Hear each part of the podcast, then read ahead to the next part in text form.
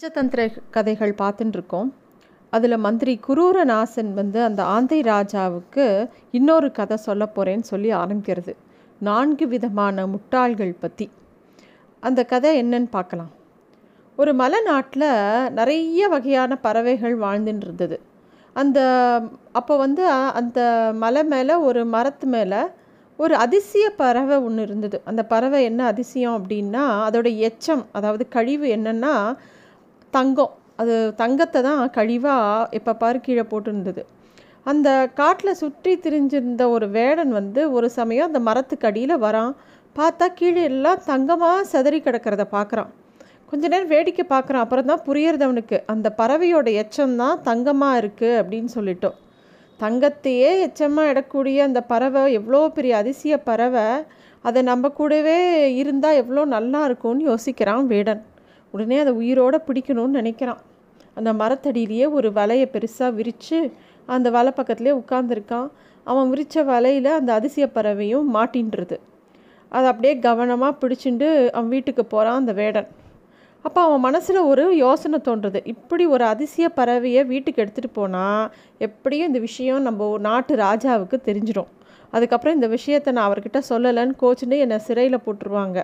அதுக்கு பேசாமல் நம்ம அரண்மனைக்கே போகலான்னு சொல்லிட்டு அந்த பறவையை எடுத்துகிட்டு நேராக ராஜாவோட அரண்மனைக்கு போகிறான் ராஜாவை பார்த்த வேடம் அந்த பறவையை ராஜா கிட்ட கொடுத்துட்டு இந்த பறவை வந்து ரொம்ப அதிசயமான பறவை. இதோட எச்சம் வந்து தங்கம். அதனால் இதை வீட்டில் வச்சுட்டா உங்களுக்கு நிறையா தங்கம் கிடைக்கும்னு அந்த வேடன் சொல்கிறான் ராஜாவுக்கு ரொம்ப ஆச்சரியம் ரொம்ப சந்தோஷம். அவர் அந்த பறவைக்காகவே ரொம்ப வலை ஜாஸ்தியாக இருக்கக்கூடிய ஒரு பெரிய கூண்டை ஒன்று பண்ணுறார் அதில் அந்த அதிசய பறவையை அடைச்சி வைக்கிறார். ராஜா இந்த மாதிரி பண்ணினதை தெரிஞ்சுட்ட அந்த ராஜாவோட மந்திரி ராஜாவை பார்த்து ராஜா அந்த வேடம் ஏதோ உங்ககிட்ட பொய் சொல்லி ஏமாத்திட்டான். எந்த பறவையும் தங்கத்தை வந்து எச்சமாக இடாது நீங்கள் ஏமாற வேண்டாம். அந்த பறவையை விட்டுடுங்க. அப்படின்னு சொல்லி அந்த மந்திரி சொல்கிறான் அந்த மந்திரி சொல்கிறதும் உண்மையாக இருக்குமோன்னு நினச்ச ராஜா அந்த கூண்டை திறந்து விட்டுடுறார் உடனே அந்த அதிசய பறவை பறந்து போயிடுது.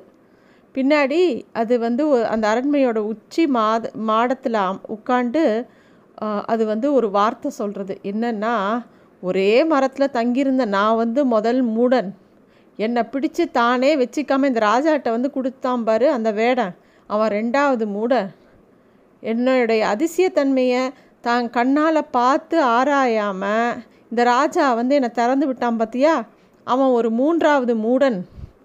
வேடனும் வேடனும் ராஜாவும் முட்டாள்கள்னு நினச்சிண்டு தான் மட்டுமே அறிவாளின்னு நினச்சிட்டு இந்த மந்திரி இருக்கான் பார்த்தியா அவன் நாலாவது மூடன் அப்படின்னு சொல்லிட்டு அந்த பறவை அங்கேருந்து பறந்து போச்சான் பழையபடி அதே மலைக்காட்டுக்கு நோக்கி போகாமல் வேற காட்டை நோக்கி பறந்து போச்சான் இந்த மாதிரி ஒரு அதிசய பறவை பறவையை பற்றின கதையை சொல்கிறது அந்த குரூரநாசன்கிற அந்த ஆந்த மந்திரி சொல்லிகிட்டே இருக்குது அப்போ வந்து இந்த கதையை கேட்ட அந்த ராஜாவுக்கு ஆச்சரியமாக இருக்குது அதுக்கப்புறம் திருப்பியும் அந்த குரூரநாசன்கிற மந்திரி இன்னொரு கதையும் சொல்கிறது நரி ஒன்று குகையை பார்த்து கூப்பிட்டு நன்மை அடைஞ்ச மாதிரி ஒரு சிக்கல் வர்றதுக்கு முன்னாடியே அதை பற்றி நல்லா ஆராய்ந்து அதை நம்மளே தீர்த்துக்கணும். அப்படி தீர்த்துண்டாதான் நம்ம ஒரு பெரிய சிக்கல்லேருந்து தப்பிக்க முடியும் எப்பயுமே அப்படின்னு சொன்ன உடனே மித்த மந்திரிமார்கள்லாம் கேட்குறாங்க நரி ஏன் குகையை பார்த்து என்ன கூப்பிட்டது? என்ன விஷயம்? அந்த கதையை சொல்லுங்க அப்படின்னு கேட்டனவுடனே குருரநாசன் இன்னொரு கதையை சொல்ல ஆரம்பிக்கிறது. குகையுடன் பேசிய நரி அப்படிங்கிறது அந்த கதையோட பெயர். அந்த கதையை சொல்ல ஆரம்பிக்கிறது அந்த குருரநாசன்கிற ஆந்த. ஒரு சின்ன காடு. அந்த காட்டில் வந்து கிரகிரன் அப்படிங்கிற சிங்கம் வாழ்ந்துன்னு வந்தது. அந்த சிங்கம் வந்து ஒரு நாள் தனக்கு இர தேடி அதாவது உணவு தேடி பல பகுதிக்கு அலைஞ்சுட்டே இருக்குது நாளெல்லாம் அலைஞ்சும் அதுக்கு கொஞ்சம் கூட சாப்பாடு கிடைக்கல. ரொம்ப லேட் எடுத்து பொழுது சாஞ்சு போச்சு. சிங்கத்துக்கு ரொம்ப பசி. அப்போது ஒரு பெரிய குகையை பார்க்கறது உடனே சிங்கத்துக்கு ஒரு யோசனை வருது. பேசாமல் இந்த குகைக்குள்ளே போய் ஒளிஞ்சுட்டுலாம் இந்த குகையில் தங்கியிருக்கிற ஏதாவது ஒரு விலங்கு இறையெல்லாம் சாப்பிட்டுட்டு இங்கே தானே திரும்பி வரும் தூங்கிறதுக்கு. அப்போ நம்ம அதை பிடிச்சி சாப்பிட்றலாம் அப்படின்னு நினச்சிண்டு அந்த குகைக்குள்ளே போய் ஓய்வெடுக்கிறது. அந்த குகையில் எப்பயுமே அவிபுச்சன் அப்படிங்கிற ஒரு புத்திசாலி நரி வசிச்சுன்னு இருந்தது. அது அதோட குகை தான் அது. அதில் தான் இப்போ சிங்கம் ஒளிஞ்சின்னு இருக்கு. அது அப்போது வெளியில் இற தேடி சாப்பிட்டுட்டு வரத்துக்காக போயிருக்கு. இற தேடி சாப்பிட்டுட்டும் வந்துடுது.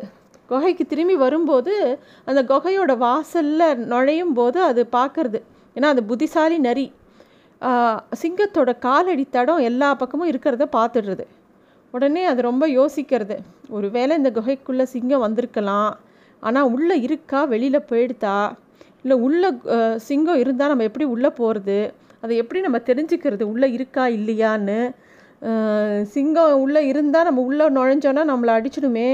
ரொம்ப ஆபத்தானதே அப்படிலாம் யோசிக்கிறது நரி வாசலில் நின்றுண்டே உடனே சட்டுன்னு அதுக்கு ஒரு யோசனை தோணித்து. அது என்ன பண்ணித்து குகை வெளியிலேயே நின்றுன்ற நரி. ஏ குகையே ஏ குகையே அப்படின்னு குகையை பார்த்து கூப்பிடுறது. சிங்கம் தூங்கி இருந்த சிங்கம் டக்குன்னு எழுந்து வெளியில் ஒரு நரி இருக்கிறது தெரிஞ்சிடுறது. அது யார்கிட்ட பேசுறதுன்னு உத்து கவனிக்கிறது. நரி திருப்பியும் ஏ குகையே ஏன் மௌனமாக இருக்க? ஏன் பேச மாட்டேங்கிற? அப்படிங்கிறது. சிங்கத்துக்கு ஒன்றும் புரியல. ஏன் இந்த நரி குகை கிட்ட பேசுறது? அப்படின்னு யோசிச்சுட்டே இருக்குது நரி திருப்பியும் குகை உனக்கு என்ன என் மேலே கோவமா? நீ என்ன தினமும் என்கிட்ட பேசுவ தானே? இன்றைக்கி ஏன் என் கூட பேச மாட்டேங்கிற? ஏன் அமைதியாக இருக்க? அப்படின்னு கேட்கறது அப்போ தான் சிங்கத்துக்கு புரியுறது. அடடா இந்த குகை தினமும் நரியோட பேசும் போல பேசும் போல இருக்கே. ஆனால் இன்றைக்கி ஏனோ அது பேச மாட்டேங்கிறதே. என்ன விஷயம்? ஒருவேளை நம்ம உள்ளே இருக்கிறது அது சொல்லி கொடுக்காம பேசாமல் இருக்கோ? அப்படிங்கிற மாதிரி யோசிக்கிறது அந்த சிங்கம். நரி வந்து திருப்பியும் ஏ குகையே நீ பேசின அப்புறம் தானே நான் எப்பயுமே உள்ளே நுழைவேன். இன்றைக்கி நீ பேசாமல் இருந்தால் நான் எப்படி உள்ளே வருது அப்படின்னு கேட்குறது நரி. சிங்கத்துக்கு ஒரே டென்ஷன் ஆகிடுது ரொம்ப பதறி போச்சு.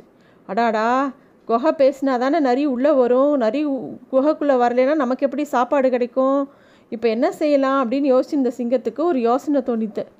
பேசாமல் நாம்ளே இந்த குகை போ மாதிரியே பேசினா என்ன?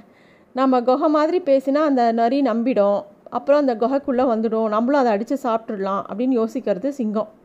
உடனே சிங்கம் வந்து ஏ நரியே நான் ஏதோ யோசிச்சுட்டு இருந்தேன் உங் அதனால தான் உங்ககிட்ட பேசலை நீ ஏதோ தப்பாக நினச்சிக்காத. வா உள்ள உள்ள வா அப்படின்னு குகை பேசுகிற மாதிரி பேசுறது அந்த சிங்கம். அவ்வளோதான் குகைக்குள்ளே இருக்கிற சிங்கத்தோட குரல் வெளியில் வந்தவொடனே சுதாரிச்சிக்கிறது நரி. தப்பித்தோம் பழுத்தோன்னு அந்த இடத்த விட்டு தலை தெறிக்க ஓடி போச்சு. அதனால் இந்த கதையை சொன்ன குருரநாசன் இன்னும் சொல்கிறது எதையும் செய்யறதுக்கு முன்னாடி நல்லா ஆலோசித்து அப்புறம்தான் செய்யணும். எதையுமே உடனே உடனே செய்யணும் செய்யக்கூடாது. அப்புறம் அது பிற நாடு இந்த மாதிரியே பண்ணால் நிறைய கேடு வரும் அப்படிங்கிறத குருரநாசன் சொல்லிவிட்டு இவங்கெல்லாம் யாருமே அது பேச்சு கேட்கலன்னு உடனே இந்த குருரநாசன்கிற மந்திரி அதை அந்த இடத்த விட்டு வேற நாட்டுக்கு போகிறேன்னு கிளம்பி போயிடுது. குரூரநாசன் அந்த இடத்த விட்டு போன உடனே அந்த சிரஞ்சீவி காக்கைக்கு ரொம்ப நிம்மதியாக போச்சு. அது தான் மனசுக்குள்ளே சொல்லிக்கிறது இந்த புத்தியுள்ள மந்திரி இருந்தால் நம்மளை எப்படியாவது காட்டி கொடுத்துருவான். நண்பன் யார் பகைவன் யார்? அப்படிங்கிறத இந்த ராஜாக்கு எப்படியாவது சொல்லி கொடுத்துருவான். அதனால ராஜாக்கு நல்லது தான் அப்படிப்பட்ட அந்த குரூரநாசன் இப்போ இங்கே இல்லை. இந்த மித்த மந்திரிகளுக்கெல்லாம் புத்தியே கிடையாது. ஈஸியாக இந்த ஆந்த ராஜாவை சீக்கிரம் அழிச்சுடலாம் அப்படின்னு யோசிக்கிறது அந்த காக்கா. அந்த ஆந்தராஜா பக்கத்தில் இருக்கிற எல்லா மந்திரியுமே அவ்வளவா புத்தி இல்லை. அப்போ தான் நம்ம நம்மளோட திட்டம் ஈஸியாக நிறைவேறிடும்னு தோன்றது சிரஞ்சீவி காக்காக்கு. சிரஞ்சீவி காக்கா என்ன பண்ணுறது ஒவ்வொரு நாளைக்கும் ஒவ்வொரு சுள்ளியாக எடுத்து அந்த சுள்ளிகளை எடுத்துன்னு வந்து வந்து அந்த குகையோட வாயில் அப்படியே நிறைஞ்சுட்டே வருது. சிரஞ்சீவி காக்காவோட நடத்த மேலே வேறு யாருக்குமே சந்தேகம் வரல. அதனால் அது வந்து தன்னோட வேலையை ரொம்ப சிறப்பாகவும் வேகமாகவும் செஞ்சுட்டே இருக்குது பகற்பொழுதில் ஆந்தைகளுக்கு எப்பயுமே கண்ணு தெரியாது. அதனால அதுங்கெல்லாம் அது அது குகைக்குள்ளே அடைஞ்சு தூங்கிட்டு இருக்கும். ராத்திரி தான் ஆந்தைக்கு கண்ணு தெரியும். அப்போ ஒரு பகல் வேளையில் இதுதான் சரியான தருணம் அப்படின்னு யோசிக்கிறது சிரஞ்சீவி. அது வேகமாக குகையை விட்டு வெளியில் போய் தன்னுடைய ராஜாவான காக்கா ராஜங்கிட்ட போய் சொல்கிறது ராஜா என்ன நடந்ததுங்கிறதெல்லாம் அப்புறம் சொல்கிறேன் இப்போ உடனடியாக எல்லா காக்காவையும் கூட்டிண்டு ஆளுக்கு கையில் ஒரு எரியிற கொள்ளியை எடுத்துன்னு வாங்க. அந்த ஆந்தையோட குகை வாசலில் நான் வந்து சுள்ளியாக குவிச்சு வச்சுருக்கேன். அதை உடனே நீங்கள் பற்ற வைங்க. தீ பற்றி எரியும். ஆந்த கூட்டையும் அங்கே அப்படியே அழிஞ்சு போகும் அப்படின்னு சொல்கிறது அந்த சிரஞ்சீவி காக்கா. சிரஞ்சீவியோட திட்டப்படியே காக்கா ராஜா தன்னோட காக்கா கூட்டத்தை எல்லாத்தையும் கூட்டின்ட்டு அந்த கையில் எரியிற கொள்ளையோடு எடுத்துன்னு போய் அந்த ஆந்த குகை வாசலுக்கு போகிறது அங்கே சிரஞ்சீவி குவிச்சு வச்சுருக்க சுள்ளியை தீ மூட்டிது அப்புறம் வந்து அந்த நெருப்பும் புகையும் குகைக்குள்ளே இருக்கிற ஆந்தைகள் எல்லாத்தையும் அழிச்சுடுறது கா ஆந் ஆந்த கூட்டம் அத்தனையும் அழிஞ்சு போச்சு. காக்கா ராஜா திருப்பியும் பழையபடி அதே ஆலமரத்தில் வழக்கம் போல் தன்னுடைய அரசாட்சியாக நடத்த ஆரம்பிச்சுது. அப்புறமா காக்கா ராஜா சிரஞ்சீவி அரசவைக்கு கூப்பிட்டு நீ எப்படி அந்த கா காக்கா ஆந்த கூட்டத்தை நம்ப வச்சு ஏமாத்தின? எங்களுக்கு கொஞ்சம் விளக்கமாக சொல்லேன். அப்படிங்கும்போது அப்போ சிரஞ்சீவி திருப்பியும் பேச ஆரம்பிக்கிறது. பாம்பு இறை இறையை சாப்பிட்றதுக்காக தன் தோளில் தவக்கலையை சுமந்தது மாதிரி தான் நானும் ஆந்த கூட்டத்தை வஞ்சகமாக அழித்தேன் அப்படின்னு சொல்கிறது சிரஞ்சீவி. அது என்ன கதை? அப்படின்னு அந்த காக்காராஜன் கேட்கவும் சிரஞ்சீவி அந்த கதையை சொல்ல ஆரம்பிக்கிறது.